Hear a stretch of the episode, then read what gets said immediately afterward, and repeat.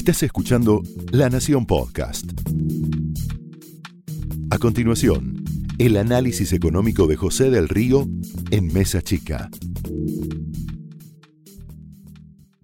Muy buenas noches, bienvenidos a Mesa Chica. Hoy vamos a tener aquí al ex ministro de Trabajo, a Carlos Tomada. Vamos a preguntarle por todo, ¿eh? por lo que viene de parte de Alberto Fernández. Un Alberto Fernández que está hoy en México, a donde también suena eh, Carlos Tomada como cercano a México. Después le vamos a preguntar los detalles de lo que viene. También viene uno de los empresarios más importantes de la Argentina, Eduardo Costantini, eh, el creador de Nordelta, el hombre que creó Consultatio. Le vamos a preguntar por esta propuesta que hizo Mercedes Marco del Ponte de desdolarizar la economía. ¿Es factible?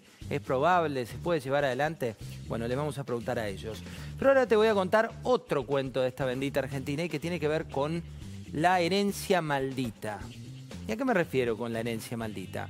Primero te voy a llevar a algo que ocurrió hace cuatro años, cuando el presidente Macri eh, ganaba la elección, asumía al frente del gobierno nacional y el país del 40% le decía al presidente eh, saliente hoy de la nación, le decía que cuente qué fue lo que recibió, que cuente cuál fue esa herencia, que describa qué era lo que había dejado Cristina Fernández de Kirchner. En su momento, en off the record, eh, una fuente muy cercana al presidente de la Nación, o mejor dicho, el propio presidente de la Nación le decía a algunos de sus allegados el por qué no hablaba de esa herencia. Una herencia que es su país del 40%, le pedía que describa, y entre los propios decían no la vamos a describir. ¿Cuál fue la frase que utilizó el presidente Macri para justificar por qué no habló de esa herencia? Dice, imagínate si sos un piloto de avión y tenés que decirle a todos los que vienen en el vuelo que el avión tiene problemas de motor, que el, el cielo va a tener turbulencias, que el vuelo que están atravesando es factible que no llegue a buen puerto, o mejor dicho, que no aterrice de una manera eh, tranquila para los que van, todo, todo el, que está abordando ese avión entraba inmediatamente en una situación de pánico. Esa fue la justificación desde el relato del macrismo de por qué no habían contado lo que heredaron del kirchnerismo. Hoy, cuatro años después, con ciertas lecciones políticas aprendidas, se está invirtiendo la prueba de la carga o la carga de la prueba. ¿Por qué?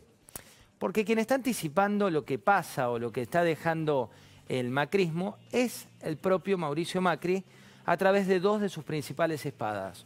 Una, la del ministro de Economía interino, te hablo Hernán Lacunza, y otra, la del hombre más cuestionado por el Círculo Rojo hoy, que es Marcos Peña.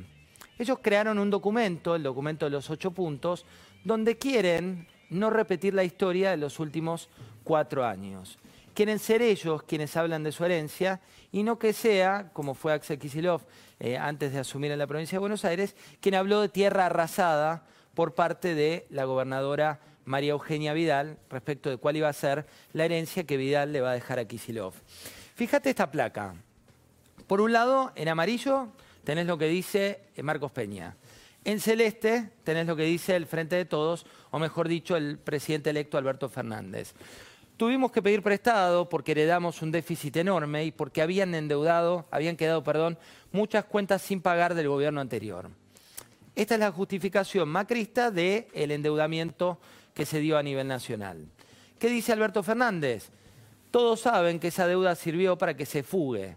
Este problema no existía hace cuatro años, es producto de la gran inoperancia del gobierno.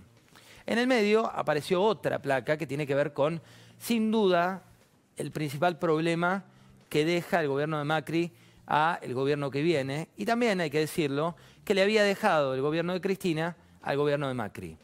Hoy con otro termómetro que después te voy a mostrar lo que dijo Jorge Todesca. Pero, ¿qué dice el color amarillo eh, de la inflación?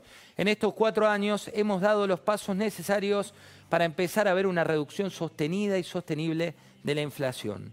Nobleza obliga, hay que decirlo, la inflación supera el 50% hoy en la Argentina. ¿Qué dice el color celeste? La Argentina no resiste más espacio para el ajuste. ¿Qué más le vamos a pedir a los argentinos que ajusten?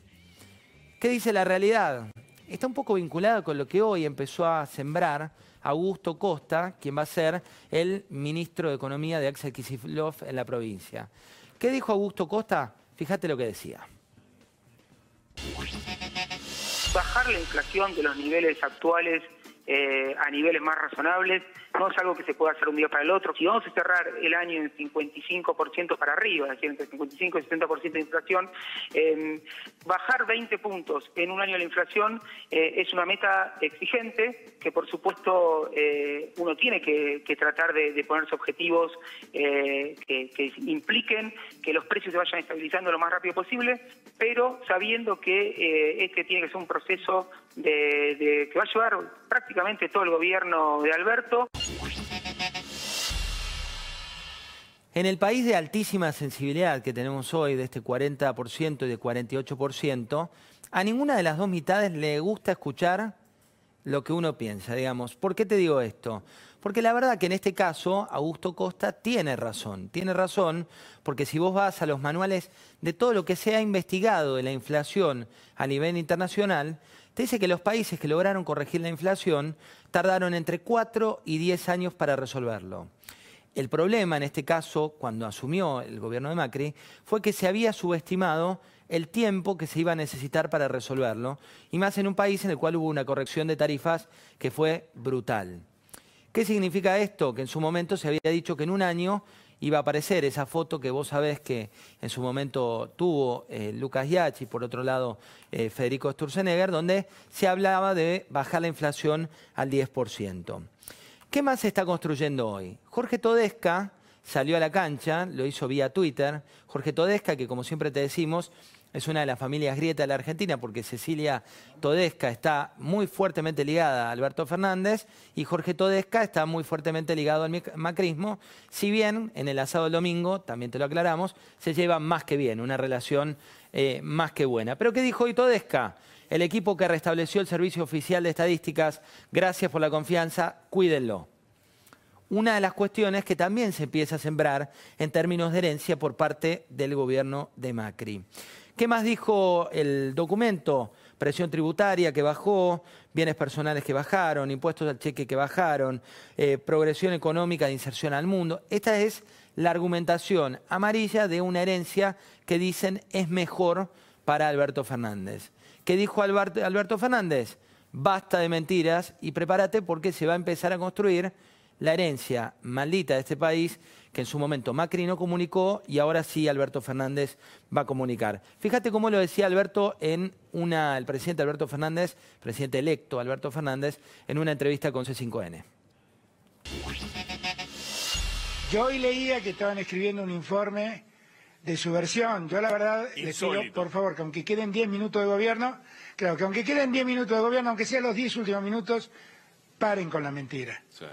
Porque hay que decirle a la gente que este problema hace cuatro años ni existía y hace dos años atrás nadie pensaba que la Argentina iba a tener la crisis de deuda que hoy tiene.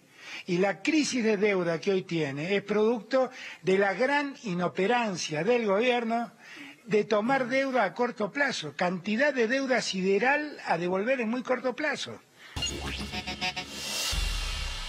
¿Cuánto, eh? ¿Cuánto que hay para analizar de esta bendita Argentina? Y un dato más, cuando hablamos de herencia, lo que viene también es una herencia judicial que está tomando protagonistas que estaban guardados y que volvieron a aparecer. Por ejemplo, Roberto Barata, que habló y pidió que las causas de corrupción sean revisadas, habló de persecución judicial, lo hizo mediante una entrevista en el transcurso del día de hoy. Lázaro Báez, que apareció hablando de persecución para destruir al peronismo, también, eh, recordemos, está investigado por lavado en una causa de 60 millones de dólares. Julio Devido, quien se negó a declarar. Esta es otra de las cuestiones que vienen en términos de debate en nuestro bendito país. Un debate que, como te decía, en materia económica va a tener dos discursos, uno para el 48, otro para el 40, y que en materia judicial también va a tener como foco estos dos países que se atraviesan hoy. Esto fue el análisis económico de José del Río en Mesa Chica, un podcast exclusivo de La Nación. Escucha todos los programas de La Nación Podcast en www.lanacion.com.ar Suscríbete para no perderte ningún episodio. Estamos en Spotify, Apple Podcast, Google Podcast y en tu reproductor de podcast favorito. Seguí escuchando La Nación Podcast.